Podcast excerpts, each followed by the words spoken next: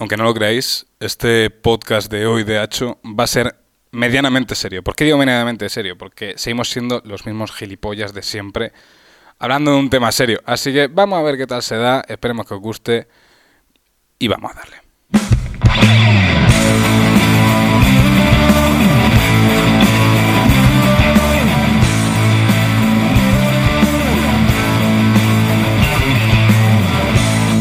Hacho, un podcast murcianico algo peculiar, todos los martes y los viernes a las seis de la tarde en plataformas digitales.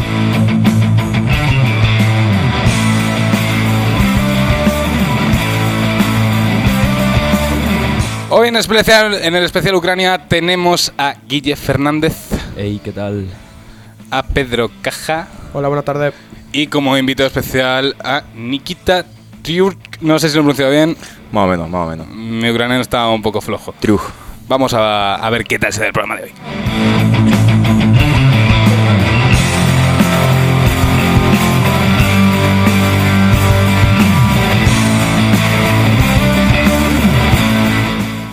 Como digo siempre, lo primero, ¿cómo estamos, nenes? Bien, que no es poco, resfriado. Resfriado. Eh, es la borrasca Celia, me tiene atontado. La borrasca Celia, viene aquí una cosa jodida. Lo primero, Nikita, ¿cómo estamos? Pues estoy bien, regular, bueno, más o menos. Bueno. Estoy bien. Bueno. Se puede decir que estoy bien. Ni tan mal, sí. Dejémoslo ahí. Guille, ¿qué tal estás? Yo estoy tú? lleno de polvo rojo, tío, de la mierda de, de no sé qué está pasando, tío. Nos están invadiendo, el Colacao nos invade, tío. El Colacao nos invade. Bueno. Eso, como explicaba antes en la intro, el, el podcast de hoy va a ser más chill. Más chill. Es un especial por la invasión de Ucrania. Un especial por la invasión de Ucrania, me ha gustado ese título. Sí, pero espe- un programa especial, no digo que sea especial. Es que ya me tiene que sacar todo, Guillermo. Perdón, perdón, lo siento. Me cago en todo. Bueno, ¿algunas palabras, Guillermo? No, simplemente eso. No, no, algunas palabras de, de, de Ucrania. Ah, eh, no sé, yo cre- yo mi punto de vista hoy eh, va a ser más eh, acerca del de, de debate un poco entre otanistas y, y prorrusos. O sea, quiero llevar un poco este tema a una visión un poco más general de eh, qué está pasando más a nivel eh, geopolítico y más a nivel eh, eh, comunicativo, que al final es lo que no, me mola y lo que, por lo que estamos también aquí. Estaba comprando si se me escuchaba simplemente. Me parece espectacular. Bueno, eh, supongo que la gente sabrá más o menos lo que está pasando en Ucrania. Hemos traído a Nicky hoy para que... Porque supongo que tendrás gente ahí en Ucrania. Sí, supongo que sí. Tendrás amigos, familiares... Tengo, bueno, no tanto amigos porque hasta, yo me fui de Ucrania en dos mil nueve. ¿Mm? Entonces hice hasta tercero de primaria, que equivaldría. Tenía colegas, pero pff, lo justo. Porque bueno, tampoco me dio mucho tiempo a, ¿Mm? a hacer muchos lazos. Y lo que sí que tengo, pues tengo a mi abuelo, a mi abuelo sí lo tengo ahí, y tengo a mi, a mi tío, más familia, tengo a mi prima y cosas así, te lo tengo ahí, en Ucrania. No, le, no están en el frente frente, están más al centro de Ucrania, entonces estoy preocupado, pero todavía le queda el, todavía tiempo. ¿Y cómo te van contando la situación que se está viviendo allí en Ucrania? Pues, desde su punto de vista, a ver, pues... Eh, Lo pasan mal porque, bueno, lo pasan mal, están más o menos tranquilos porque el Estado pide que se mantengan calmados para no para, para, para no volverse locos, básicamente. Sí, para no liar la pata, claro. Básicamente. Eh, sí que, bueno, pues si vives en la ciudad, pues a lo mejor a las cinco de la mañana te suena la alarma de bombardeo o de ataque aéreo, aunque no caigan bombas, por ejemplo, en mi ciudad. Pero sí que te suena, tienes que bajar al sótano o al búnker... Sí, al mitad, final, claro, protocolos noche, en, claro. en tiempo de ayer. Entonces, si te pilla más Kiev o alguna ciudad más al este de Ucrania, pues ahí sí que a lo mejor por la noche te despiertas y sí que hay bombardeos, de verdad. Sí, donde está ahí, por decirlo claro. así, la línea de combate, claro. por decirlo así un poco. Y, y la situación de antes, de vamos a decir, eso, la invasión a la masiva, antes estaba todo el tema de Crimea y del Donbass. Mm. Y una guerra civil al final. Eh, sí, tiempo. Bueno, pero yo digo más un poco recientemente que... Un poco afectado a todo el país de Ucrania, que aunque esté concentrado en la zona de Crimea y en la mm. zona del Donbass, que ¿cómo vivías tú esa situación estando aquí en España? ¿Cómo te iban explicando? La de antes de esto, sí, ¿te refieres? A- antes de que llegara. Estaba más o menos más tranquilos, se, se estaba bien, es que se la... preocupaban de que pasara esta situación. Fíjate que hasta dos mil trece, catorce, vamos, hasta dos mil trece mejor dicho, no había este problema. porque sí que había alguna, algunos riferafes con Rusia, porque Ucrania siempre ha sido un país que quería estar más cerca de la Unión Europea, mm. aunque sí que había regiones y personas que sí querían formar parte de Rusia. Estaba, estaba dividido, no cincuenta cincuenta, pero sí que estaba dividido. Entonces, en dos mil catorce, cuando Ucrania iba a casi entrar a la Unión Europea, era el anterior, no, era el anterior presidente Yanukovych, eh, al final dijo que no iba a firmar por la Unión Euro- con la Unión Europea, porque bueno, pues le ofrecía algo mejor Rusia en este caso, mm. y la, los jóvenes, eh, entre la mayoría de jóvenes salieron a, al centro de Kiev, y bueno, empezaron las revueltas, y detrás de los jóvenes salieron la gente mayor, sus padres y bueno, pues gente, amigos y cosas así, y se formó una bastante gorda en el centro de Kiev. Eh, echamos al presidente, y al echar al presidente y votar a uno nuevo y eligieron por un presidente nuevo, eh, pues nada, eh, Rusia aprovechó ese momento, eh, quedándose Crimea, eh, haciendo, bueno, eh, votando supuestamente, apuntando a la gente con arma a la cabeza y diciéndole vota a ser parte de Rusia. Y bueno, en las mm, regiones de Donetsk y Lugansk, mm. eh, la gente salió a las calles con la bandera rusa y dijo que nosotros queremos formar parte de Rusia. Y bueno, se hubieron revueltas y a partir de dos mil catorce pues mmm, se produjo una guerra en el este de Ucrania. Crimea no se toca porque forma una parte de Rusia oficialmente, aunque para Ucrania no. Eh, y entonces eso. Y desde dos mil catorce la gente que está en el este, bueno, está luchando y está preparado. Digamos, mmm, hay gente que lleva ocho, an- ocho años luchando y está ocho años preparándose para una guerra. También ligando un poco con eso, con lo que has dicho de división en torno a ideas políticas y demás, ¿cómo ves en ese sentido? También existen estos grupos nacionalsocialistas y con ese corte eh, que a lo mejor sí que ha sido, a lo mejor no el foco principal por el que Putin ha decidido invadir mm. Ucrania, pero ¿cómo ves esa otra cara de Ucrania? O sea, al fin y al cabo no es un, pa- no es un país en el cual eh, a nivel político sea todo margaritas y flores, claro, y todo el mundo esté feliz con lo que hay, sino cómo ves en sí esa división de, por un lado hay mucha gente prorrusa, sobre todo en estas regiones, sí, Donbass sí. y demás, eh, también esta presencia nacionalsocialista que es relevante, y luego también un presidente que al fin y al cabo es un, es un actor de una sí, serie. Sí, exactamente. Eh, a ver, bueno, la mayoría de los ucranianos en sí son, mmm, son población demócrata, y normalmente quieren elegir, bueno, libre, quieren ser libres. Como somos un país que queremos ser libres, sí. entre, entre todo esto. Y hemos sido, hemos querido ser libres desde toda la historia que tenemos mm. y lo hemos intentado siempre. Eh, por ejemplo, el presidente, bueno, sí que es un actor, pero al final, bueno, ha demostrado, mm, ha demostrado que tiene los cojones, coño. Sí, eh, bueno, yo no sé qué presidente se quedaría en un país en guerra y un presidente que lo intentan matar. Eh, y el tema de grupos eh, nacionalistas, socialistas, bueno, pues no sé. Son grupos combatientes en, to- en, en mayoría de ellos y no sé, bueno, pues, lo que hacen es defender su país, su libertad y luego ya sus eh, ideas ideológicas son sus cosas. Por eso yo no respondo. Yo lo que quieren es defender el país y luego ya...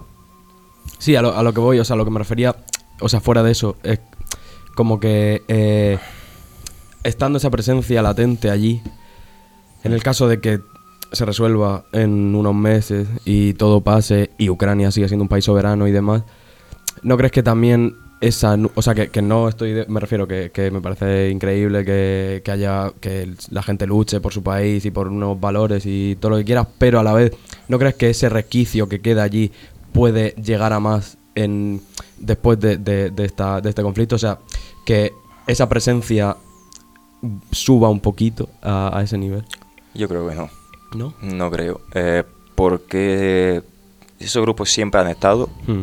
eh, pero nunca han tenido mucho poder. Han estado esos grupos, pero son minoría. Sí que hay, cada vez hay más gente, obviamente, por, porque son grupos nacionalistas y con el tema de la guerra el nacionalismo claro. aumenta mucho. Claro. Eh, pero yo creo que no. Se quedarán en lo que son grupos eh, militares o sí. cosas así, pero no creo que lleguen al poder. Sí que hay partidos políticos que sí que bueno están más a ese, tienen ese enfoque, pero no en las últimas votaciones que tuvimos no le fue muy bien, mm. que yo sepa, que yo me acuerde bien. Pedro, te estoy viendo muy callado. No, estoy, estoy escuchando, estoy atentamente. Estás ahí aprendiendo. Estoy atendiendo, un poco el esto tema. Es como una clase de historia para mí.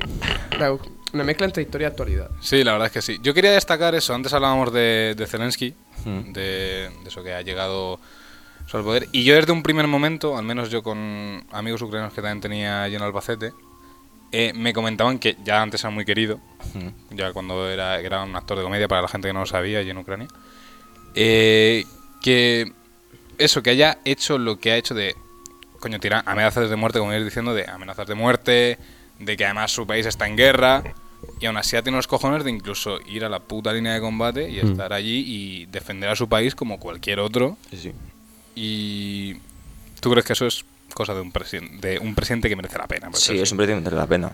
Y... Yo no, no sé luego si ganará las elecciones a las próximas, pero... Mm. Sí, sigue vivo.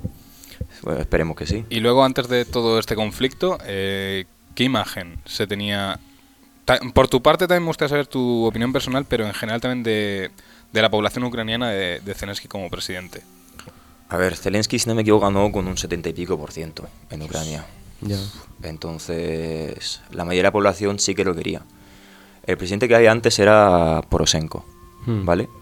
Eh, es un, es un empresario, un empresario de éxito, que yo no lo vi haciendo las cosas mal en Ucrania, precisamente. Es un presidente que apostó por mejorar la economía, eh, apostó por la Unión Europea, eh, con él se llegó al acuerdo de viajar por Europa a todo lo ucraniano. Eh, cualquier ucraniano podía ir a cualquier parte de Europa sin un visado, y no, no sé si por el mundo, pero por Europa cien por ciento. Eh, apostó por el ejército, eh, metió más infraestructura en eso... Eh, llamó a empresas desde la Unión Europea para que invirtiesen en Ucrania. Para mí no era un mal presidente, ¿vale? Eh, Zelensky sí que, bueno, prometió cosas que yo, a ver, también voy a ser sincero, no he podido estar cien por ciento a Ucrania todos estos años de su gobi- de su mandato, pero prometió algunas cosas que yo no sé si la ha cumplido o no la ha cumplido. Mm, si me quedo prometía, bueno... No voy a decirte cosas porque a lo mejor digo alguna cosa que no es verdad y me voy a tirar un triple aquí. Bien, tenemos aquí el verificador, me pongo yo a verificar. No sé si lo consigo todo lo que prometió, pero bueno, a mí lo que me demuestra de él es que ha empezado una guerra, él se ha quedado en el país, aunque ya le han dicho en muchos países de, bueno, te puedes ir, te sacamos de Ucrania, no hay ningún problema, y él ha dicho que él se queda, que está con el, con el pueblo y, joder, ya solo por eso... Mmm, a mí me parece que es un buen presidente. A pesar de las cosas que haya hecho o no haya hecho, mm. eso ya para mí no cuenta. Para mí cuenta lo de ahora, que ha tenido los cojones de quedarse en Ucrania, de estar ahí, como vamos, como mucha gente, como músicos, eh, como por ejemplo hermano Klitschko, que se han quedado también en Ucrania, que están luchando. Toda esa gente que se queda comprometida con el país es lo que a mí dice, esta gente es la que vale para el país. También creo que hay que destacar algo que has dicho antes con el antiguo presidente que había, que es que desde aquí, desde Europa, yo creo también mirando cara a Rusia y en general los países del este, como que no comprendemos del todo esa idiosincrasia que existe y que es predominante allí. O sea, es, eh, por ejemplo, Ru- Rusia, por ejemplo. Sí. Rusia se ha caracterizado por tener, desde Pedro el Grande un, un y, toda la, y toda su historia, un mandatario firme y un mandatario que... que dominar, entre comillas, la nación entera. Sí. O sea, creo que desde aquí, desde, igual que, por ejemplo, lo decías antes, que al final el, el expresidente de Ucrania no era más que un... un eh, un, un, man, un Exacto, un, un empresario de la oligarquía, eh, que lo que pasa en Chechenia también. O sea, que, que desde aquí, desde, desde las democracias liberales, no vemos que el tablero de juego de, de toda esa zona... Sea, es totalmente diferente. O sea, nosotros mm. aquí jugamos al parchís y ellos ahí a la oca. A eso me refiero, que, claro. que hay muchas cuestiones que desde aquí eh, no entendemos por por, por, por pura eh, idiosincrasia, que es totalmente diferente. Y, y creo que antes de, sobre todo gente de aquí, antes de opinar o decir cualquier cosa, creo que deberían de, de entender mínimamente eh, el juego político que existe mm. allí y cómo se comprende el poder en, en esa zona del mundo, que es muy, muy diferente a, a, a Europa. Sí, a lo mejor sí. Ucrania sí que está un poco más cercana por los tratados que tiene y los tratados que está intentando conseguir con la OTAN en este nuevo periodo, pero, pero eso, que cara a Rusia y todos estos países son totalmente diferentes a lo que tenemos aquí. Claro. Eh, viendo, yendo un poco más allá de... ya del territorio ucraniano, ¿crees que la OTAN y la Unión Europea se están ninguneando, entre comillas, de Ucrania, con las falsas promesas que hicieron al principio del conflicto? A ver, es que... ¿Cuál es tu posición respecto a eso? Coméntanoslo. Mi posición es que, a ver, a lo mejor suena muy directo, pero para mí que la OTAN entre en Ucrania y ayude. Pero claro, eh, que la OTAN entre a Ucrania y ayude eh, implicaría a todos los países que están en la OTAN. Claro. Implicaría a España, implicaría a toda la gente que está en la OTAN. Entonces, por mí como ucraniano, yo digo, joder, entrar ya. Si es que aquí estáis esperando, no lo estáis viendo. Tampoco que Ucrania pida una locura, pide que cierren el cielo, que protejan a Ucrania de los aviones rusos y los misiles, y con ayuda, con ayuda de armamento. Pero no se hace porque que también el problema es el gas que se exporta desde Rusia, eh, que es mucho para muchos países europeos. Y yo veo que la OTAN sí que... Yo veo que la OTAN es débil. Que la OTAN está mostrando débil. Y no me gustaría... Claro, el problema es que Putin lo está atacando y dice, joder, si es que la OTAN tampoco está haciendo mucho. Sí. El, el problema de la OTAN es que está muy... So- y eso es de lo que quería hablar ahora en un siguiente bloque, cuando, cuando queráis lo abrimos un poco.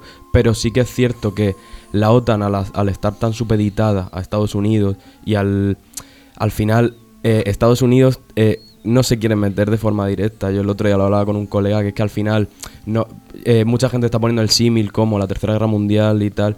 No creo que vayamos por ahí, pero sí que a lo mejor estaríamos hablando de una Segunda Guerra Fría. O sea, al, al fin y al cabo, la guerra en sí y el conflicto, que, que es, o sea, que me refiero que, que es factible y está ahí Ucrania-Rusia, pero que si lo vemos desde, desde con una cosmovisión un poco más grande y enfrentamos, al final están enfrentados Estados Unidos con Rusia desde... De, como estuvieron en los ochenta y los noventa con claro. la Guerra Fría. Al final son conflictos, es un conflicto periférico, pero que realmente a la vez eh, está moviendo toda la economía y, mm. y un montón de cuestiones que, es, que no se limitan solo claro, a, claro. al conflicto bélico en sí, Ucrania-Rusia. Bueno, ya estamos viendo algunas cosas tan básicas como eso, esta tontería de el aceite de girasol. Mm. Es que mucha parte del aceite de girasol que se consume en España viene importado de Ucrania.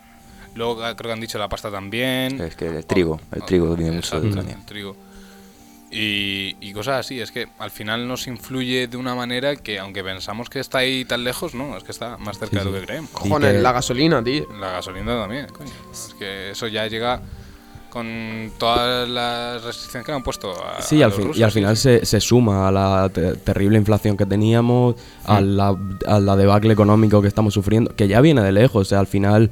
También, y mirando más para casa, eh, al final las democracias liberales europeas, Europa está fracasando. O sea, Europa, la prosperidad que teníamos hace veinte años, eh, ya no la tenemos. A nivel, a lo mejor, también cultural, a nivel... Por eso también quería hacer el símil con, con estos países más del este y que tienen a lo mejor una...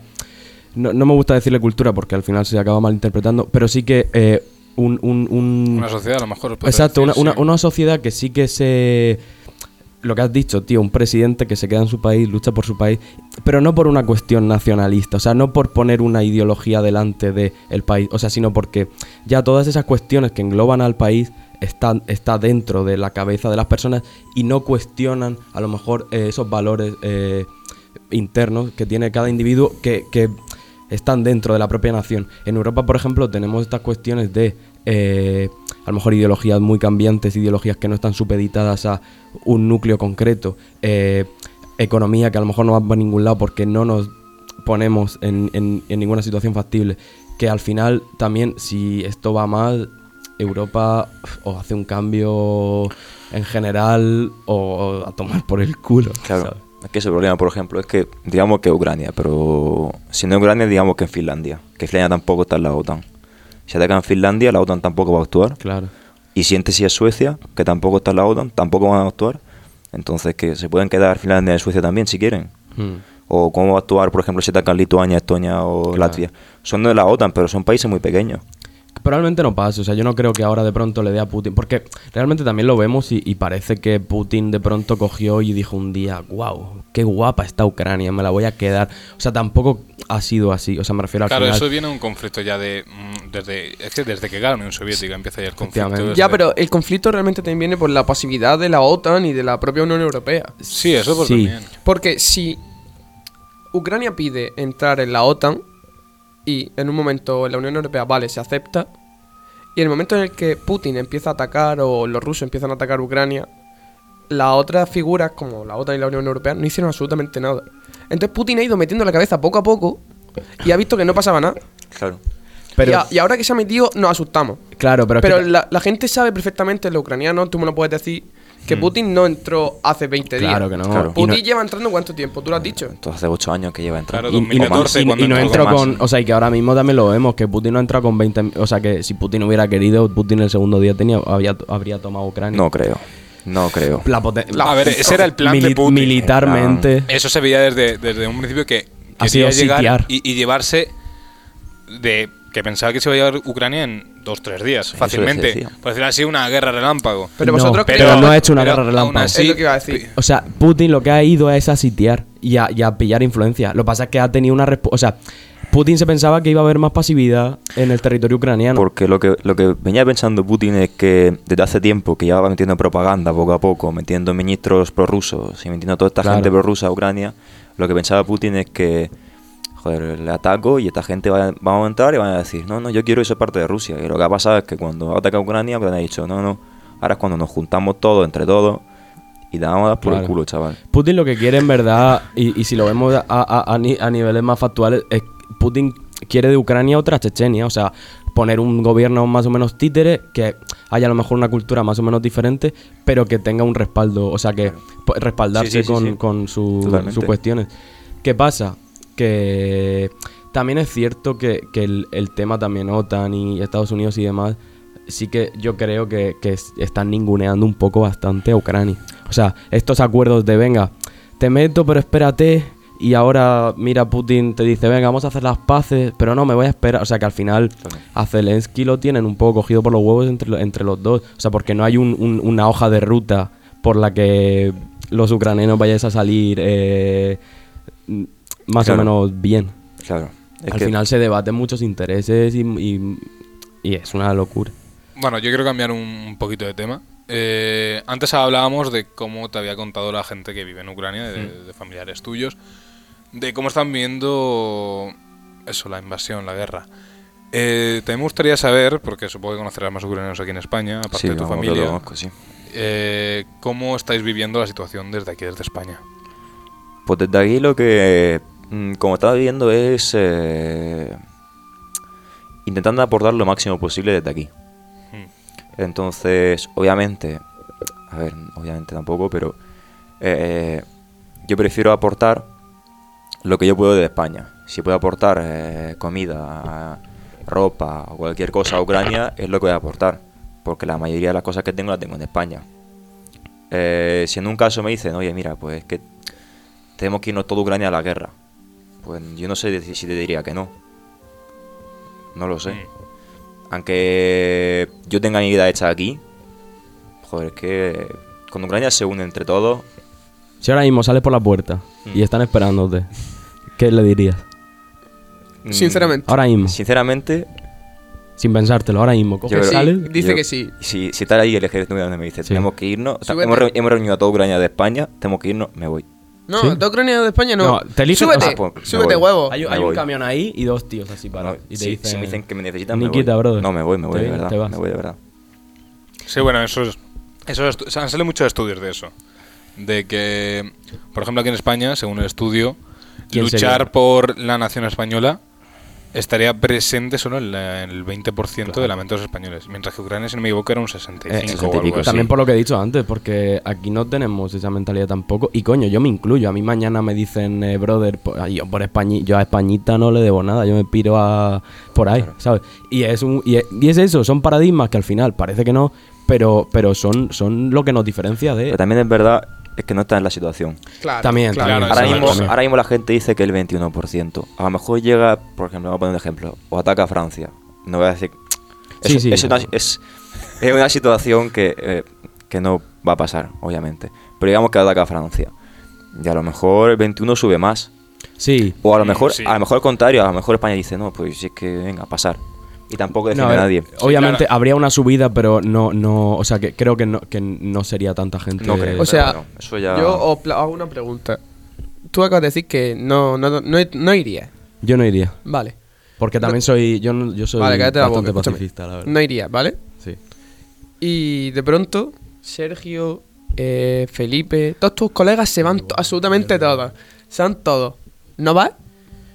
Eh, no lo sé, Joe Rogan, pero... No lo sé tampoco. O sea, me refiero también, es una cosa que tú no te puedes poner en plan, somos... No te pones en situación. Desde el sofá es difícil decir. Dep- claro, y depende, no lo sé. Van tus colegas, no vais tú, van a todos ver, tus colegas, tus si mejores amigos, ¿no vais? Si van todos mis colegas, sí. Joder, claro que sí.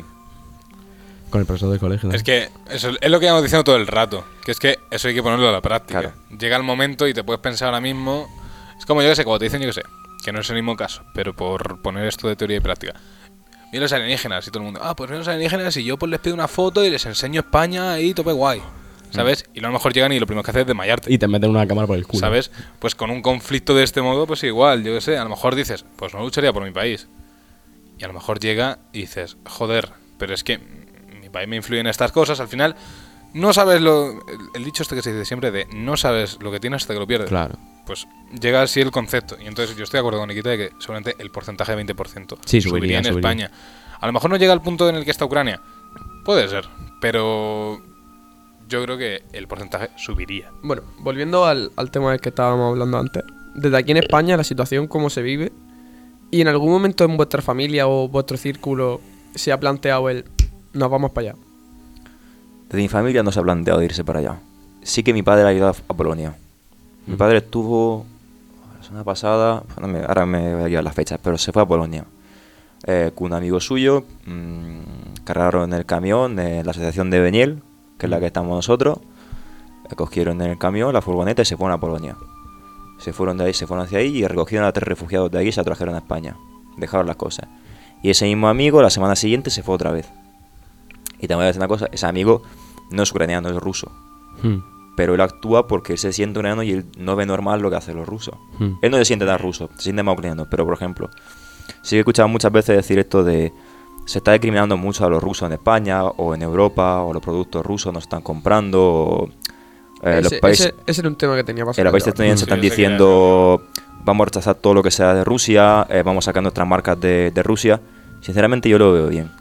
Porque hay gente en Rusia eh, que está tan lavada con el cerebro, tío, que literalmente se dicen que está bien que ataquen a Ucrania. Sí, pero tampoco Pero, por ejemplo, ¿tú ves bien que se excluya de competiciones y de torneos oficiales de X cosas a Rusia? Yo lo veo bien. Presión social. Es presión social. Es que literalmente tú piensas... Mira, te voy a poner un ejemplo. Si tú vives en un país que solo te dan las noticias, ese país... Esto también quería hablar yo. ¿Entiendes? De Por ejemplo, tú vives en, en España y solo noticias te da España. La noticia que te da solo te da dos o tres canales de España. Y el de el mundo exterior, que es Europa, no recibes ningún tipo de noticia.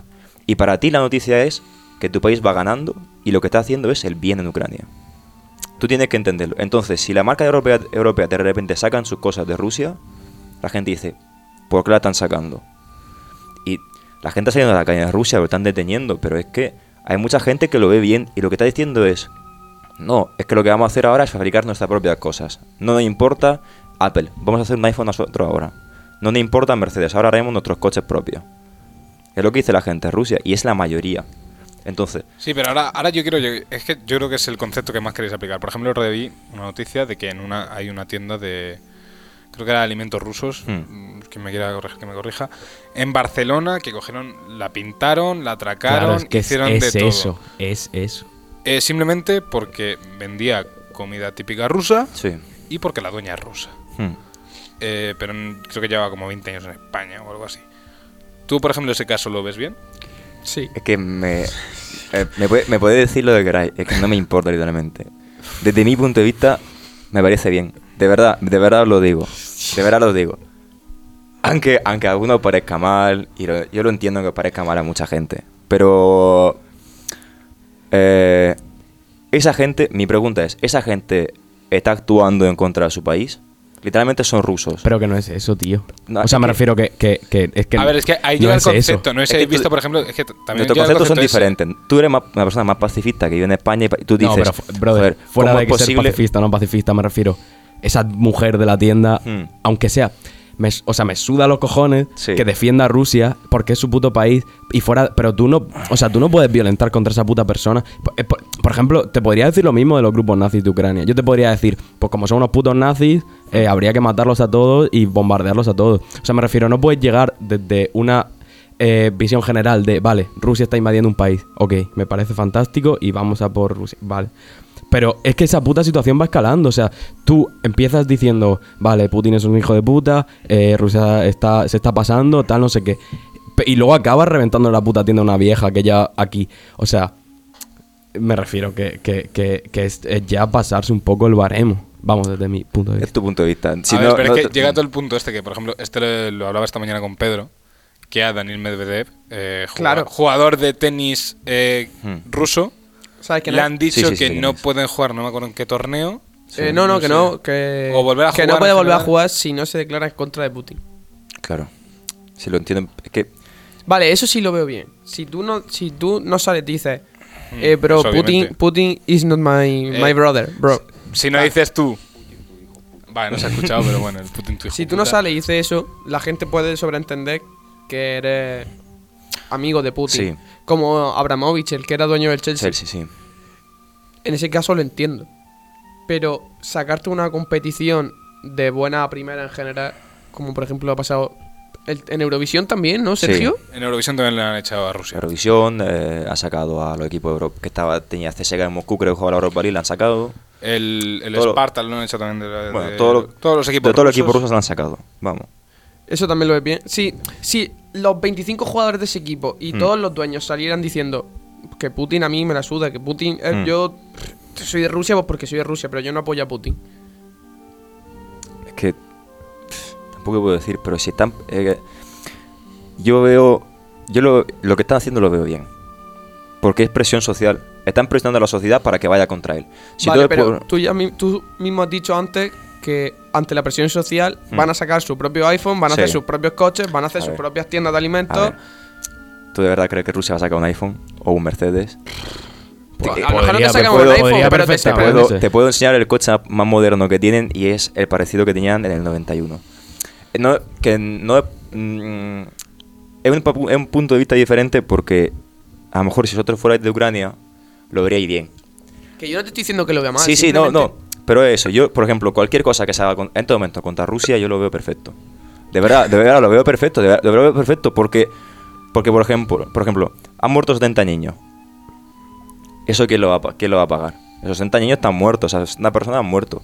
Y todos esos, todos esos niños que están en el refugio mientras bombardean su ciudad, todas estas cosas las van a recordar por el resto de su vida. Se han criado en esto, se han, se han criado en un COVID y luego se han criado en una guerra. Entonces esta gente va a odiar a Rusia. Mmm... Yo lo veo bien, de verdad, aunque suene muy radical y esto parezca eh, la caza de los judíos de Hitler, cuando los cristales rotos de Hitler de vamos a romper la tienda de los rusos, de verdad, lo veo bien. Como se están eh, quitando los yates a los rusos o quitándole las mansiones en Italia que tienen, joder, yo lo veo de puta madre. Porque esa gente, en una parte... está pagando esa guerra. Vamos, ¿te refieres que es como de que cada granito de arena influye, por decirlo así? Yo creo que sí. Sí, como que a lo mejor... Esto tú lo ves, eso, como decía el ejemplo de antes. De, oye, a lo mejor puede estar la mujer rusa en contra de del conflicto y de, de lo que está haciendo Putin, pero eso a lo mejor es un grano detrás de otro. Detrás pero de yo no, de otro, que al final, no pero veo igual de bien que se ataque a la oligarquía que se ataque al pueblo llano. Que se ataca al pueblo llano, en plan, el caso este de la mujer de Barcelona sí que me parece un poco... Y que ya no es el caso, que es que es el... Es que el o sea, yo lo que veo mal es que esa mov- o sea, que eso escale, o sea, que eso vaya de... Por, iba a poner un ejemplo, que esto sí va a ser un poco polémico, porque no... O sea, tiene que ver, pero no se ve así, porque al final estamos influidos por esa parte del mundo y no lo vemos así. Pero coño, cuando Estados Unidos, eh, Irak, Afganistán sí.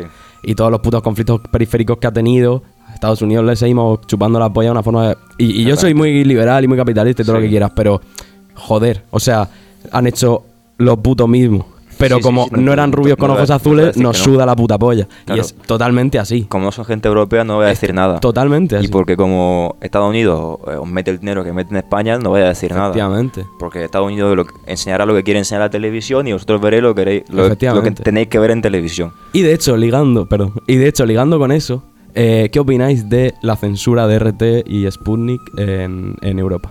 Los canales eh, más grandes de... Eh, ¿La censura en cuanto qué? ¿En que... eh, lo han censurado? O sea, R T... No puedes verlo sí, en España. Sí, sí, sí, no puedes verlo ni en YouTube ni en ningún sitio. Eh, a mí me parece correcto. A mí también. Porque date cuenta que están todos esos medios... Eh, todos esos medios... Propaganda, est- efectivamente. Están... Quitando la propaganda, están financiados por el gobierno ruso. Sí, sí, obviamente. Eso, el primer punto... Que ya eso ya le crea un mero enlace con sí, el gobierno de Putin. Es lo que ha dicho Nikita. Pero, entonces eso es sociedad. Sí. Pero le voy a, le voy sí, a dar sí. una, le voy a dar una vuelta a esa cuestión. Hmm. Nosotros siendo una democracia y teniendo unos valores de eh, libertad, y libertad en cuanto a la información, y libertad en cuanto a los medios, eh, ¿no veis un poco un error de parte nuestra en el sentido de, vale, eh, ¿por qué no? Aunque condenamos a estos medios, pero vamos a igualmente dar la oportunidad entonces, de que se explayen. Entonces, ¿cómo los condena? Pues desde tu puto criterio. No, o sea, pero ¿hasta desde... qué punto existe la libertad? ¿Hasta qué punto? Es que ahí, imagina, ahí imag- llega el punto. Es, es la libertad de uno termina donde la de otro. Entonces, sí. si empiezas a decir bulos o dices lo que te sale del pijo sin ser objetivo, ya, pero aquí la verdad no es que se... la libertad ya, de prensa ya no empieza a ser como tal. La libertad, en... Sergio, aquí, aquí se... O sea, aquí se hace lo mismo. Si en to... Cada eso... medio enseña no, no, lo que sim- te sale simplemente, simplemente es una mera, en plan, ver, una, una mera pregunta. O sea, me refiero... ¿No creéis que eh, también habría que tener ese paradigma con esos medios? No lo sé. Yo no opino, me refiero... No, ¿no? Yo creo que no. Ojo, eso, vale. no. Ya está, era lo le, prend, le prenda fuego. Yo... Como, como, como si la mujer de... Como, como si quema la sucursal, hermano. Ya me parece bien. Si quieren censurar todos los medios rusos financiados por el gobierno, para dentro. Mira, voy a decir una cosa. El, eh, el dirigente de, de europeo de Russia Today, antes del conflicto, una semana antes, cuando ya estaban moviendo las tropas rusas por la frontera con Ucrania, dijo literalmente, eh, voy a quemar la constitución ucraniana en el centro de Kiev, antes del comienzo de la guerra. Ya ves. Entonces, mmm, una persona que dice eso de un país democrático y libre, que ha luchado por su libertad tantísimos años, y que diga, voy a quemar vuestra constitución en el, en el centro de la ciudad, que es como la ma- máxima referencia de Ucrania, es como si dicen, voy a quemar la constitución española en la Plaza del Sol de Madrid. Sí. No, no, sí. Y lleva con ellos. No, no, no, no, coño, tampoco quiero. No, no, a ver, también quiero hacer un matiz. No, no me estoy posicionando a. Simplemente lo que quiero ver, tío, es que hay un. O sea, no lo digo por ti, me refiero, mm. lo digo en general, porque veo que hay mucha cacofonía en este sentido, en esta guerra y tal. Y que solo quiero exponer que también hay. O sea, que, que al final es, la, es una cosa mucho más grande que sí. simplemente están atacando un país. O sea, sí, que hay sí. muchas más razones, que hay un conflicto mucho más grande detrás. Y yo, coño, yo no estoy posicionado a parte de Rusia ni nada, lo matizo. Y, y qué es eso, que al final son otras muchas cuestiones que me, me gusta debatir porque, porque al final es algo muy interesante, coño. ¿Sabes si los ucranianos, intuyo que no, pero los ucranianos que viejos que ya vivían cuando la Unión Soviética hmm. podrían tener alguna idea positiva acerca de la invasión de Rusia? En plan, ¿ves eso factible? Yo supongo que algunos sí. Algunos sí, pero yo te voy a decir una cosa, eh, la mayoría no. La mayoría no, porque la mayoría de la gente adulta, mayor, digo mis abuelos, cosas así, eh, cuando era, cuando fue la era de la Unión Soviética, muchos de ellos aparentaban o intentaban aparentar ser comunistas, entre comillas. Porque si tú no eras comunista en la Unión Soviética, vivías bien poco, pero de verdad. Entonces, cuando se acabó la Unión Soviética... Pero esto es así, cuando la Unión Soviética se derrumbó, no vi, no vi a nadie salir a la calle y decir, no, no, queremos mantener la Unión Soviética. Nadie se salió a la calle, todo el mundo quería que acabase lo antes posible. Porque en la Unión Soviética no había ningún tipo de libertad y cualquier libertad de expresión que tú tuviese, tú acababas en Siberia, en el Gulag. Claro. Y eso era así. También, también hablando de eso, hay mucha como mucha confusión en torno a este tema de que, sobre todo en los medios, yo de hecho lo, lo, me lo dijo mi abuela el otro día, todo escandalizada, porque se puso caro el Toro Televisión, y, y, y, y me dice me dice el otro día, buah, Guille, madre mía, es los rusos esto ahora que, quiere, que quieren volver a, al comunismo, y eso tampoco, o sea, una de la, uno de los mayores opositores de Putin es el Partido Comunista, me refiero, que también hay sí, como sí, mucha... Sí. Eh, también cacofonía en este sentido, que Putin lo que tampoco es comunista, me refiero, es más bien un tío autoritario de cojones, eh, que es un ti- buen dictador que tira más pa- sí, básicamente, y por lo que hemos hablado antes, porque también Rusia ha estado sometida siempre a un líder y al final es lo que la peña le mola allí. Claro, eh, no le gusta, se ve que no le gusta elegir libremente. Claro, no. Es lo que entiendo. Bueno, o a lo mejor sí, a lo mejor ellos lo que prefieren es a Putin. Entonces, yo no sé, es que llegamos, volvemos a lo de antes. Sí. Eh, Si Putin ganó las últimas elecciones Con, con un setenta por ciento con además. Más de un setenta por ciento. Entonces, más del setenta a ochenta por ciento de la población lo apoya en esta guerra. Entonces, ¿cómo esa gente que está apoyando todo su bombardeo y toda la matanza que están haciendo en Ucrania, va a tener, no le vamos a privar de todas las cosas que están disfrutando para dejarles ver que lo que están haciendo no es bueno? Ya, pero que, que es, o sea, me refiero que al final son personas. O sea, que sí, no sí, es... Sí, no te digo que no sean personas, no digo que no sean o sea, personas. Que, que una cosa es quitarle el puto aceite de girasol y otra cosa es coger y reventarle la puta tienda. A la... Cabrón, pero ¿y los setenta niños que eran ucranianos que no son personas? Y, es que no ponemos y, a y, y los setenta niños y, y, y, y, y, y, y con perdón, ¿sabes? Dilo, dilo, venga, dilo. La... No, no, no. Pero me refiero que, que, que es lo que he dicho antes, que no podemos escalar de un conflicto de un puto país jodidamente enorme hmm. a eh, la tía de la tienda de la esquina que vende falafel, ¿sabes? Claro, pero esto, por ejemplo, es que mmm, también vivir una guerra en el siglo, no, claro en el siglo sí. veintiuno es muy diferente a como claro se vivió sí. la, la anterior guerra. Que la anterior guerra más cercana, importante, que fue la guerra de... Eh, de los Balcanes o yo qué sé, o la guerra de Afganistán, fue una sí. guerra importante. En esa época mmm, los medios de comunicación no se metían tanto en la mente de la gente. Bueno, P- sí. Sí, pero no era tanta propaganda. Tú ahora en Instagram sí. tienen mil noticias. Tienes, a ver, a lo mejor... Hay más redes sociales ahora. Hay, ma- hay, más, hay más variedad, pero claro. la propaganda sí es... Sí, que, sí, obviamente había propaganda. Y, igual, hay propaganda. y eh, pero... en la Segunda Guerra Mundial había mucha propaganda, pero es que la propaganda que hay ahora y... Hay una, hay una guerra, aparte de la que está haciendo en campo abierto de arma contra arma, gente mm. disparándose, una guerra de medio, claro, claro. una guerra cibernética que está haciendo, claro. que es, yo creo que de las mayores que se que está haciendo sí, hasta sí. la... Hasta y cogiendo la... vídeos de tanques... Claro. Por ejemplo, el del coche. Y, y joder, y no es que no me quiero posicionar nada, pero es que me gusta como ser el abogado del diablo en esta sí. mesa, me, me mola mucho ese rollo. Pero, por ejemplo, el vídeo este tipi, el, el vídeo del viejo que se revienta sí, el claro, coche, revientan, sí. era un tanque ucraniano. O sea, ¿sabes? Era, era, no, no, no lo sabía. Era, era un tanque ucraniano. Me refiero, y, y como ese caso hay miles. O sea, que, que a eso es lo que voy, que también hay como mucha, una locura de información y de, venga, te pongo esta foto. Desinformación. El, el otro día en el Ana Rosa sí, sí, salió un vídeo de un videojuego. Sí, y no es coña. Solo era Matres. Es como, tío. Nosotros que estamos estudiando periodismo y, y tú que al fin y al cabo también conoces, por ejemplo, a Sergio, que hay gente que estudia periodismo, ¿cómo veis la desinformación la desinformación que hay ahora, que está habiendo sobre todo en, con la invasión de, de Rusia y Ucrania? Sí, en general, porque pues que es un... Sí, pero es que esto, ha sido, esto ya es la gota que colma el vaso, Guille, en plan, es, es insostenible. Yo te diría que primero fue, el, o sea, que más gordo me parece el coronavirus y después, o sea, que, que al final es una línea, o sea, que al final seguimos una línea. No, no, sí, esto también me refiero, pero que, que llevamos ya años con esto. Que al final el problema del periodismo en general... Al periódico del país le podían dar el título del cuñeo, ¿eh? Sí, sí, y, y que, que al final el periodismo en general ha tenido un cambio tan gordo en tan poco tiempo que no se ha sabido reestructurar de una forma eh, factible. De una forma en la que tú digas, vale, me leo este medio, me leo estos tres medios que tienen un respaldo medianamente crítico y lo que estás y lo que leen ahí, o sea, lo que lees ahí sea algo medianamente... De, crítico. Lo que pasa es que hay tantos medios y tantas formas de que tú puedas...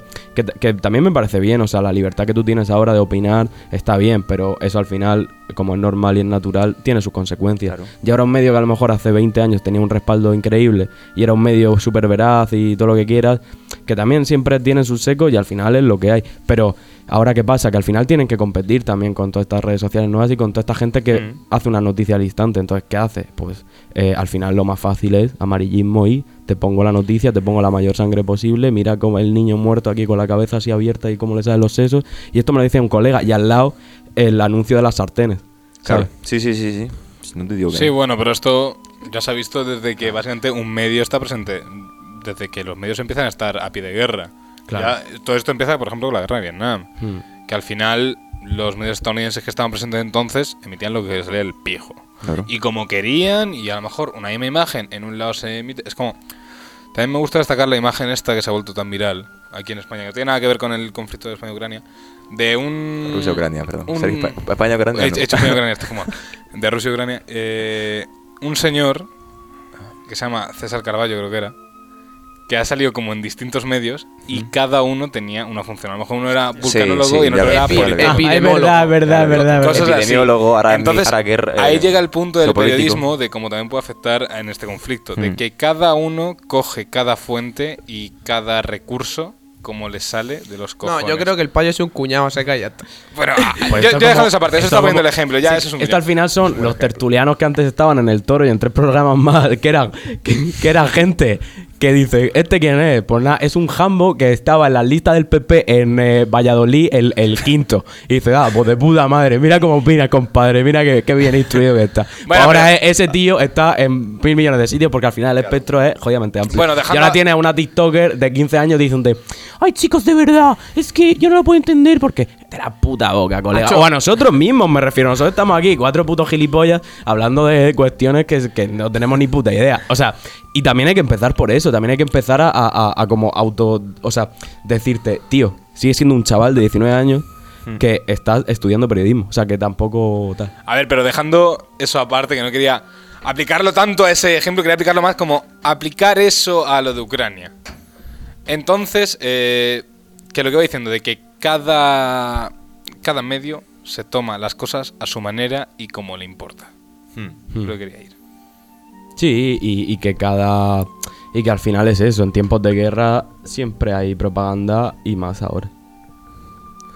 No sé por qué, perdonad este intervalo, pero es que ha cogido Pedro. A mí la música, a a mí la la música está Jedi y me mola bastante, tío. Buena música, me gusta la música de fondo. ¿De, de dónde? me, suena, me suena que flipas, tío. ¿El qué? La música que está sonando. Esta música literalmente he puesto música para debate y me ha salido esto que supuestamente es para, para estudiantes de Derecho.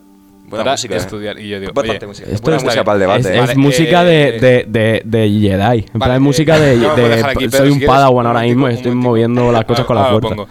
Eh, vale, Pedro se ha venido aposta para verme, supongo que para animar esto también. Para un verte poco. la tulita. Eh, no sé si habéis visto este clip, que eso me lo acaba de, de escribir Pedro por aquí. El hombre sin bigote haciendo de la suya. Me da mucha gracia a mí personalmente, y supongo que se lo ha puesto Pedro, también da mucha gracia. Eh. Tenemos la solución, tenemos la solución a la guerra, ¿eh? ¿Cómo llega el momento de, de cómo cada uno se toma las cosas? ¿Cómo piensas que estamos llevando el conflicto de Ucrania desde aquí, desde España? Vale, vale. ¿Empiezo? Sí, cuando quieras. Mira, para mí está clarísimo. El primer paso que tenemos que hacer es, desde España, dar ejemplo y ser todos veganos. El veganismo es lo que va a salvar el mundo. ¿Por qué?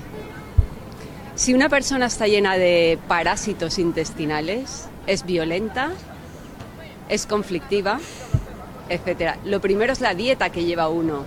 El veganismo es esencial, aunque me mires con cara rara, lo he experimentado en mi propio cuerpo. ¿Qué opinas de este Lo video? Primero, la dieta, chicos, y beber mucha agüita. Eh, siguiendo esto, eh, Putin es carnívoro a full, siguiendo esto. Putin se come unos filetes, hermano. Tiene mucho parásito dentro. Tiene mucho parásito dentro. Eh, la verdad es que esto es un claro ejemplo de, como os diciendo antes, de que cada uno ve lo que le sale de ahí abajo, se toma las noticias como quiere claro. e interpreta cada cosa la como le sale de, de abajo. Peña, tío. Exacto, es que literalmente está un poco mal dicho, pero sí, la, la señora esta iba por la calle y estaba diciendo, eh, tengo el speech preparado. En cuanto me pare alguien, lo voy a decir. No, me he comido dos zanahorias y una coliflor y madre mía, compadre, como voy. No, pensando, pensando, madre mía, Putin es carnívoro y de repente en su cabeza justo esto. Putin, tu hijo, puta. Ya está, es que pensando ahí... Fua. Pero, no sé, es que esto también llega un poco de eso, tan individualista que se ha vuelto el mundo de que... Esto de que dicen mucho de... Es que hay tantos medios y tantas cosas porque cada uno eh, tiene un punto de vista distinto y se informa de lo que quiere. Eh, ahí llega ese punto, que cada uno también va a ver lo que le sale de abajo. Claro que sí. Esa es la cosa. Si, por ejemplo, ponte alguien ahí random que apoya el conflicto de Rusia, ¿vale? Va a ir siempre a buscar las noticias que estén ahí Obviamente. apoyando a Rusia, todo esto. Entonces llega todo el conflicto de los medios. Y que también la cosa, yo lo digo mucho, es que eh, no hay solución. O sea, me refiero que por mucho que nos pongamos... Esto pasa mucho en las clases de nuestra facultad y tal de... Bueno, chicos, ¿qué planteáis? Y claro, ya empieza la gente. Pues claro, había que restringir, no sé qué. Tío, no hay solución. O sea, me refiero... No puedes meter tijera. Es algo... Y, y que ya no es tijera o no tijera. Es que antes, cuando estaba eh, la uno y la dos, pues había gente que veía la uno y otra gente que veía la dos y cada uno. Y con Telecinco, la sexta y no sé qué, pues lo mismo. ¿Y ahora qué pasa? Que hay eh, eh, siete mil millones de medios y al final... Las personas somos personas con nuestros secos y nuestras cosas y que al final la única solución factible está dentro de nuestras putas cabezas y decir, tío, sé un poco más racional, sé un poco más crítico, intenta ver... Por eso también Exacto. digo que, que, que lo de censurar R T me parece, entre comillas, un error en el sentido de que prediquemos con el ejemplo. Puede o ver sea, su punto de vista. Digamos, mi, aunque sea, aunque no nos lo traguemos, también es difícil porque al final somos personas muy, muy condicionadas y que no tenemos, y que no existe una verdad absoluta tampoco. A ver, es que eso llegamos al punto de antes, de como, vale, sí, libertad de expresión, libertad de prensa, cada uno puede decir lo que le salga de claro. ahí abajo. ¿Qué pasa? Que también llega al punto que nos explicaba Nicky antes, de presión social. Claro. Si haces que los medios que apoyan a Putin, financiados por Putin, sí, sí. y que dicen lo que le agrada a Putin, claro. por mucha libertad de prensa, dejando aparte de que sea falso o verdadero, que eso ya es opinión de cada uno, es que es presión social. Es básicamente, mmm, ¿para qué quiero yo un medio que apoya al otro bando? A ver, lo puede tener Ese perfectamente. Sin, mmm, no es malo tenerlo porque puede ver su punto de vista, cómo lo están viviendo ellos. Mm. En sí, porque, eh, por ejemplo... Eh, mi tío es de Rusia, ¿vale? Vive en Rusia. Es ucraniano, pero vive en Rusia. Y eh, su visión con sus noticias es diferente a la mía, porque las noticias que están dando son otras. Y cuando nos llama, nos pregunta, porque perfectamente él entiende que lo están informando no es verdad del todo. Porque siempre hay algo de manipulación.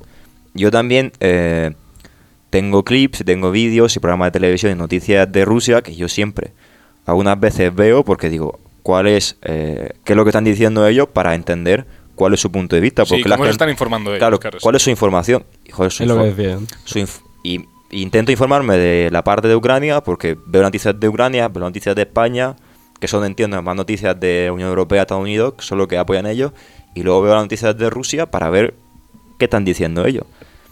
Y joder, si obviamente Ucrania y, y Unión Europea coinciden en las noticias que dicen, pero es que Rusia dice una cosa totalmente diferente a la que está diciendo en España.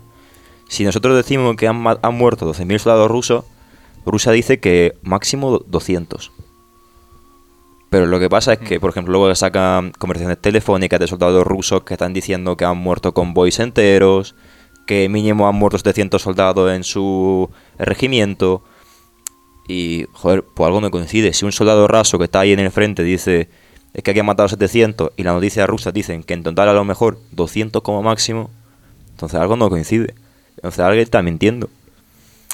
Entonces, informarse está bien, mmm, hacer a Russia Today para mí yo lo veo bien, pero sí que se pierde esta visión de qué están diciendo, qué está diciendo Rusia sobre lo que está pasando en Ucrania. Mm. Y por ejemplo en España no lo sabéis o no lo podéis ver porque obviamente estáis censurado a eso. No podéis ver ningún tipo de noticias rusas y está, están bloqueados los canales, no se puede meter en YouTube en ningún sitio.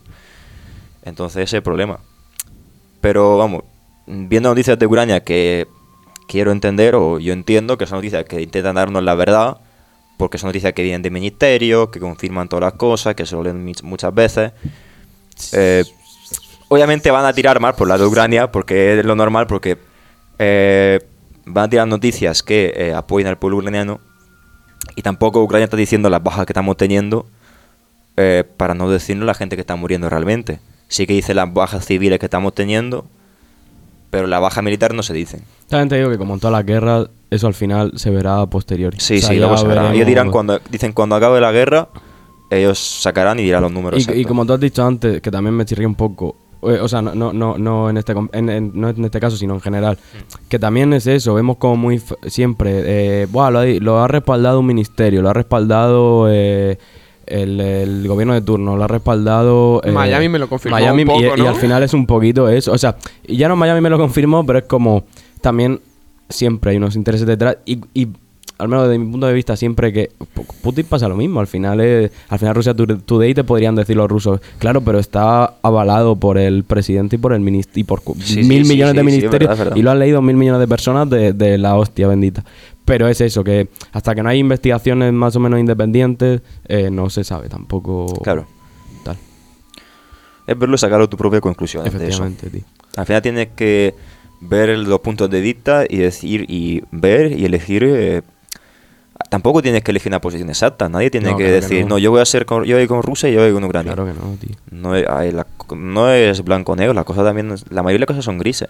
Efectivamente, todas tiempo. Las cosas son grises. Entonces, eh, hay que informarse bien, estar atento a las cosas y sacar tu, mm, tus conclusiones. Eh, no mirar a un chaval de TikTok que el típico vídeo de eh, Eh, los, los países que apoyarán a Rusia. ¿Qué, qué con baile, música épica de fondo? ¿Qué baile hacer, entonces, para, ¿qué baile hacer para ayudar a Ucrania? Claro, tío. Entonces, yo qué sé.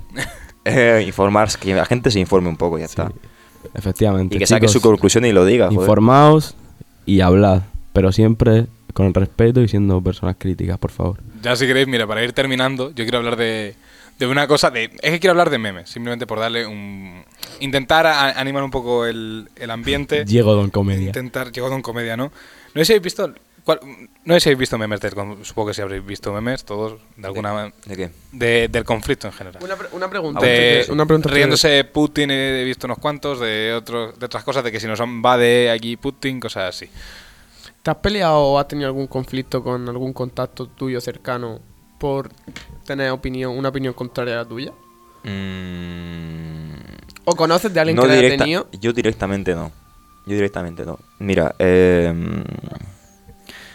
eh, mi madre, que su hermano es el que vive en Rusia, eh, los primeros días eh, que del conflicto, él afirmaba que era mentira. Él decía que las noticias dicen que no, es, que no hay una guerra. Que lo que está haciendo Rusia es eh, un avance... Es, eh, prácticas militares en Ucrania para salvar a la gente que habla ruso. Entonces los primeros días mi madre, bueno, pues mmm, dijo, joder, está feo que lo diga. Eh, lo digo suave, obviamente fue más fuerte. Pero mmm, esa y seguramente hay un montón más, eh, porque también tengo parte de familia que es de Bielorrusia. Entonces, que es un país que también está... Poco hemos hablado de Bielorrusia. ¿eh? Poco hemos hablado de Bielorrusia, que, es un, hablar, que es un país que está directamente apoyando a Rusia en una guerra. Entonces, con esa familia sí que no tenía muchos problemas porque la mayoría de ellos sí que apoyan a Ucrania. Pero es que entramos en ese problema. Por ejemplo, esa gente, que eh, mi familia que apoya a Ucrania y que es de Bielorrusia, ellos no tienen elección directamente porque el, el, su presidente, que es Lukashenko, ha dicho... Pues nosotros vamos a ir con Rusia. Y entonces, quiera o no quiere, te jode. Te lo tienes que comer. Claro. Hmm. Entonces, no sé. Eh, lo que yo diría, que vamos, tampoco creo que me escuche toda Bielorrusia, pero... O toda Rusia, pero si ellos quisieran acabar con la guerra, el pueblo podría acabar con la guerra perfectamente cuando él quiera. Hmm. Es que es así. Si el pueblo quiere acabar con algo, se acaba. Si Ucrania ha podido acabar con, un, con dos presidentes, cuando hayan querido y han salido un millón de personas al centro de la ciudad, lo han hecho. Y cualquier país, y eh, voy a decir lo mismo, aunque bueno, es muy antiguo, la Revolución Francesa, si han querido quitarse al rey de encima, joder, al final, al final de mala manera o como se, la, se, la, se lo quitaron y eh, establecieron las cosas que ellos quisieron. Si la gente... Eh, perdón, perdón, a, perdón. A él no le gusta mucho, pero... No, no, pero... Es que, o sea, no, pero que estamos, así, discúlpame que tengo aquí al niño ahí de... Que to, no, pero que estamos comparando. Que cuando, cuando le parece una cosa que no le pilla del todo, simplemente, se, simplemente lo puedes ver esto, en su cara fácilmente. Porque me exteriorizo las cosas, soy una persona de vez, muy sentimental. De vez en cuando lo sacamos de casa para que... En una hora de programa no está... Más de una cosa es como... Entonces lo que me refiero, si la gente, si la población rusa y los rusos quisiera acabar con la guerra... Podrían acabar bastante rápido. Si todo, si todo, mira, en Moscú no sé cuántas millones de personas viven. Si viven más de veinte millones o así. Pero la represión no sería la misma. O sea, me refiero... Sí, sí. Habría... equis de. Joder, mira, por ejemplo, en, en dos mil catorce salió a la calle, salieron un millón de personas y murieron como ciento y pico personas en la calle. Gente joven que, que luchó por sus derechos y por su libertad. Es que si nos ponemos así también podemos decir, claro, en Cuba también si quisiera de puta madre, pero no, o sea, no puede. De, o sea, pero porque no... Ya no, ya no es una cuestión de ideales y que la gente diga... En, t- en todo caso, también en Rusia la, la gente tiene... O sea, que la gente está de puta madre a favor de Putin y todo lo que quieran. O sea, que me refiero que no va a pasar. La no, gente no, ahí no, no está pasa, convencida pasa, pasa. Ni de coña. Y lo segundo es eso. Que por un casual, si ya tuvieras un, un contingente de gente que fuera capaz de derrocar al régimen... Sería prácticamente imposible porque habría una represión de tres pares de cojones. O sea, vale que en Ucrania sí, porque al, las condiciones son diferentes. Pero que al final es, depende mucho de las condiciones del país, de... de De, de la política que se esté tomando y de, y de la represión que luego eso, eso tenga. ¿Crees que va a acabar muerto algún presidente de los dos? Mm. Sinceramente, no. Ya sé que quieres que Putin ahora mismo le caiga un rayo y lo partan cuatro. Eh. Pero, sinceramente, con el corazón en la mano, ¿crees que va a morir alguno de los dos? ¿Y quién? Mm. Aunque, aunque te duela. An- no me duele. Porque aunque me duele no, me, no, me, no me duele, no me duele porque comparto la opinión con Zozulia. Eh... Tienes que meterlo. Eso voy, eso voy, eso voy. ¿Quién coño es Zozulia? Tu hijo puta. Ah, vale, ese fallo, vale, vale. Eh, yo creo que va a morir Putin. Yo creo que si no muere... Yo, mira, voy a decir una cosa. Yo creo que Ucrania va a ganar la guerra. Aunque la guerra sea... ¿Sola? Muy... ¿Sola o no sola? Ucrania va a ganar la guerra. ¿Pero sola crees que puede Yo ganar la guerra? Sí. ¿Sola? Yo creo que aguantará. Mira, lo, mira te... Pero aguantar no es ganar. Agua... Es que la cosa es que no, no vamos, no, no, Ucrania no tiene que llegar a Moscú y conquistar Moscú y, y plantar la bandera en el centro de Moscú. No tiene que hacer eso. Lo que tiene que hacer Ucrania es aguantar para que económicamente Rusia se destruya. Eso lo comparto. Entonces, parte. si eh, con las sanciones que están metiendo, quitándole el SWIFT de, de la Unión Europea, de Estados Unidos, joder, es que está bloqueada monetariamente todo. No puede pagar nada, literalmente. No puede pagar nada de otros países de fuera. Sí, puede, sí, puede negociar con China. Sí, puede negociar con China si quiere. Sí, sí, y China es un país muy grande económicamente, pero la potencia. Si Ucrania aguanta un tiempo... No sé cuánto tiempo tiene que aguantar. Lo que, lo que he ido escuchando que tiene que aguantar como seis meses. Y probablemente la guerra dure seis meses. Joder, la guerra de los Balcanes duró, ¿cuánto? Tres años. Y los Balcanes son menos que Ucrania. Y la guerra de Afganistán duró diez años. Entonces, si Ucrania aguanta un año, económicamente Rusia va, va a colapsar. El P I B de Rusia es menor que el de España. ¿Cómo un país va a aguantar un año sin recibir dinero de fuera? Sin que nadie le compre nada. Es complicado. Fabricándose cosas dentro, dentro del país, no aguanta. No aguanta. Es que es así. Es el problema.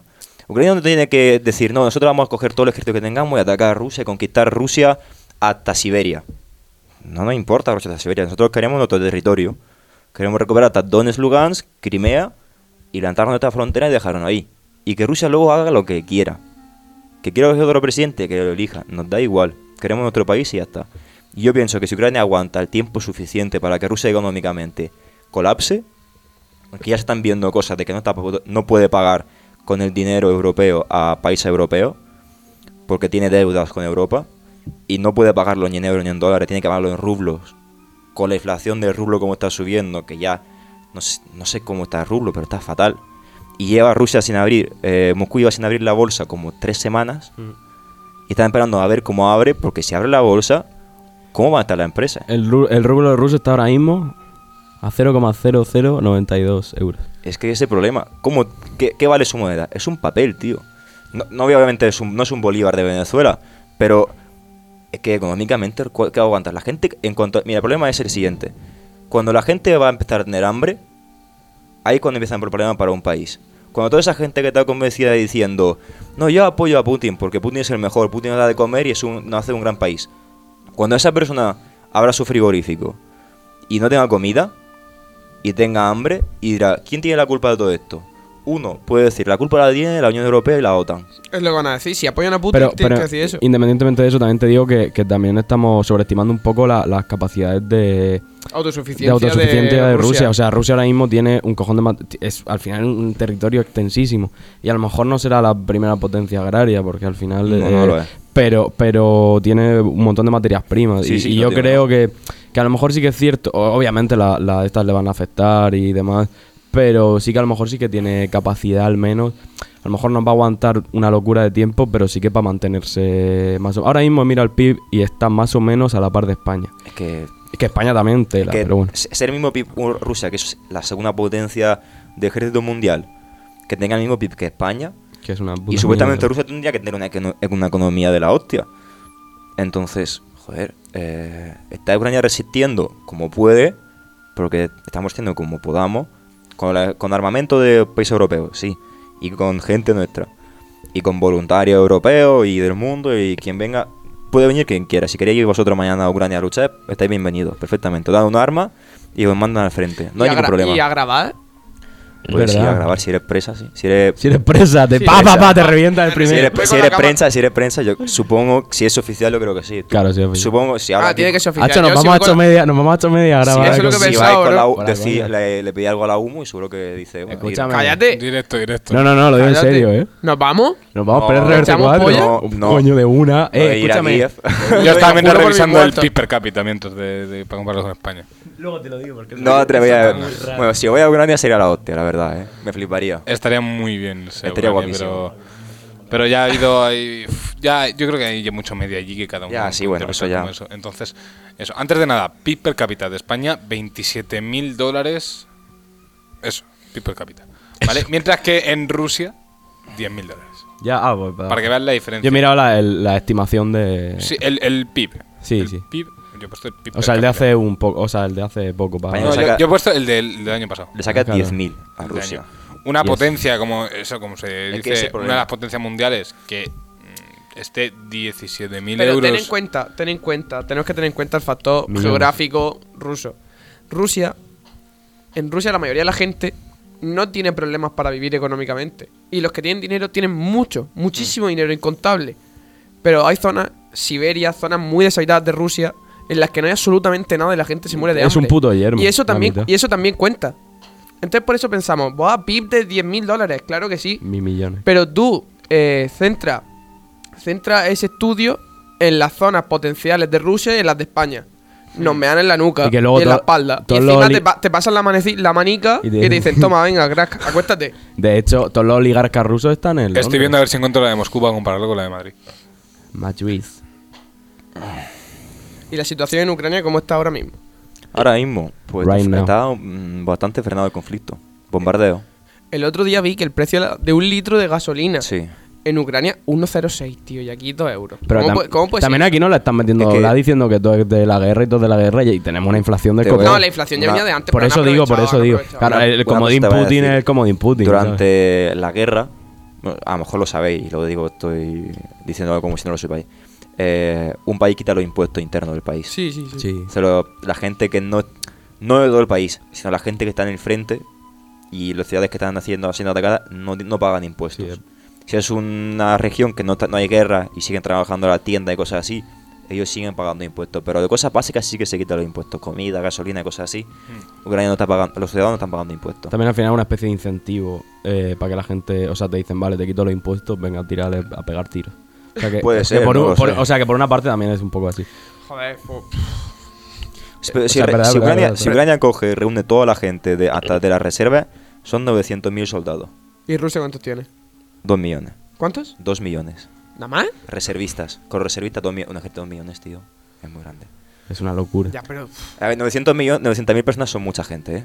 Casi un millón de personas es mucha gente. Ponlos todos en fila, es donde llegan. Pues seguramente te llegan allí al tarde. Hombre, cabrón. Si los pones en fila para abajo, ya. El tranvía entero te hace. Yo creo que eh, novecientas mil personas son mucha gente.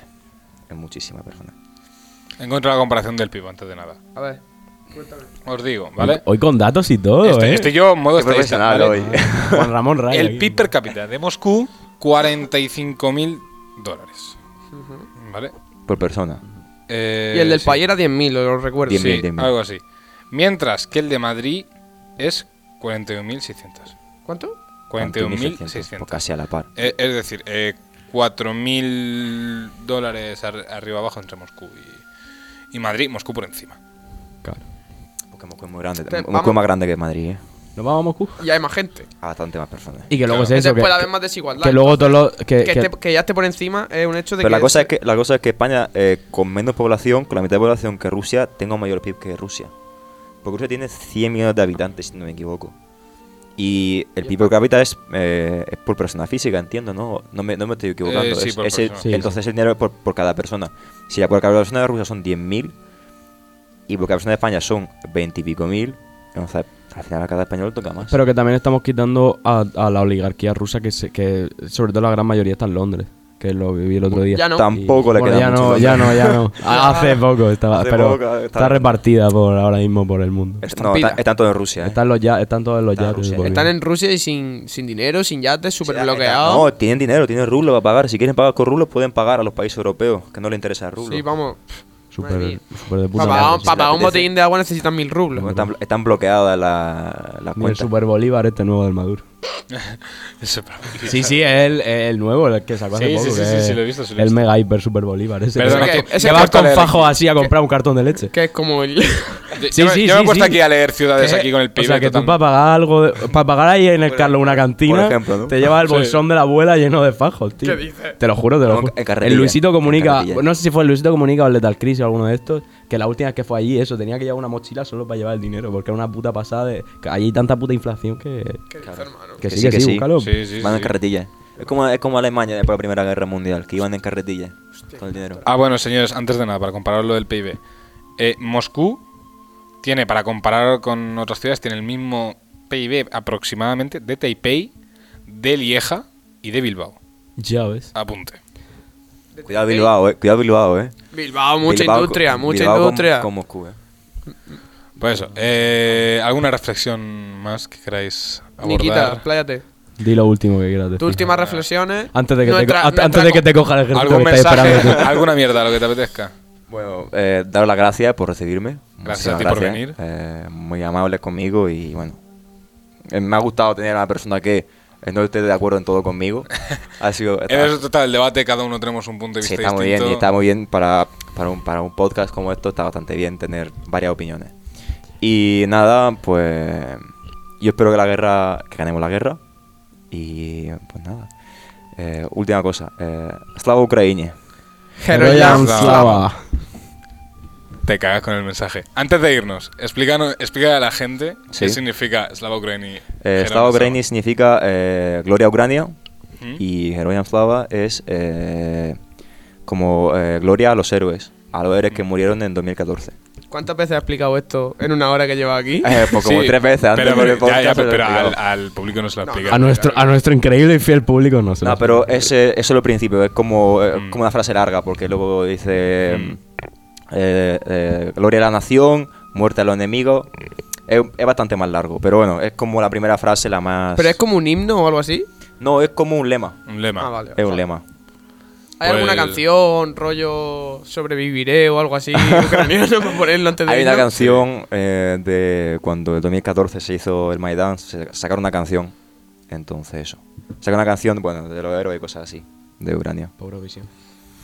Iba a buscar la canción y... Cuidado, bueno. cuidado con Ucrania en Eurovisión este año, ¿eh? No voy a decir nada. Eh, ¿La pongo para terminar? ¿Quieres que ponga...? Atentado en Eurovisión dos mil veintidós por parte de Rusia bombardea a Turín. Ese es como el que se coló... Como ponemos, eh, me cago en la puta. Como el payo se Búscala, que se coló, si quieres. Yo creo, creo que es bonita, creo ¿sabes? que bonita la canción. Bueno, sí, si quieres ponerla para despedir. Es bonita, la tengo para despedir. Que yo creo que es vuestro podcast más largo, ¿eh? Sí, es que es especial, de hecho. Es, es un especial. Yo este, es un hora y media. ¿Este le va a costar dinero a la gente o no? Eh, no, no, no. No, todavía no. La partida... Uy, os habéis escapado, eh, pillo, os habéis escapado. No grita el micro. Van a tener que ir con carretilla al banco para pagar. Bueno, eh, para despedirnos dejamos Estefanía de Carlos Cresta. Muchas gracias, Nikita, por habernos acompañado hoy. Gracias, Muchas gracias también a Guille Fernández, gracias, Pedro Luis. Cazorla y un servidor Sergio Lázquez por haber Vamos. estado hoy. Y nos despedimos, como decíamos, Estefanía, la representante de Eurovisión de Ucrania. Nos vemos el viernes a las seis de la tarde. Nos vemos el viernes con un invitado muy especial, cuidado.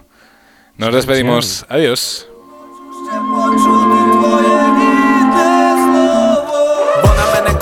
Дала мені рити, мій напевне силу волі не забрати мене, бо дала вона напевне знала, може більше і від Соломона ломаними дорогами прийду я завжди до тебе, вона не розбудить, не будить мене в сильній бурі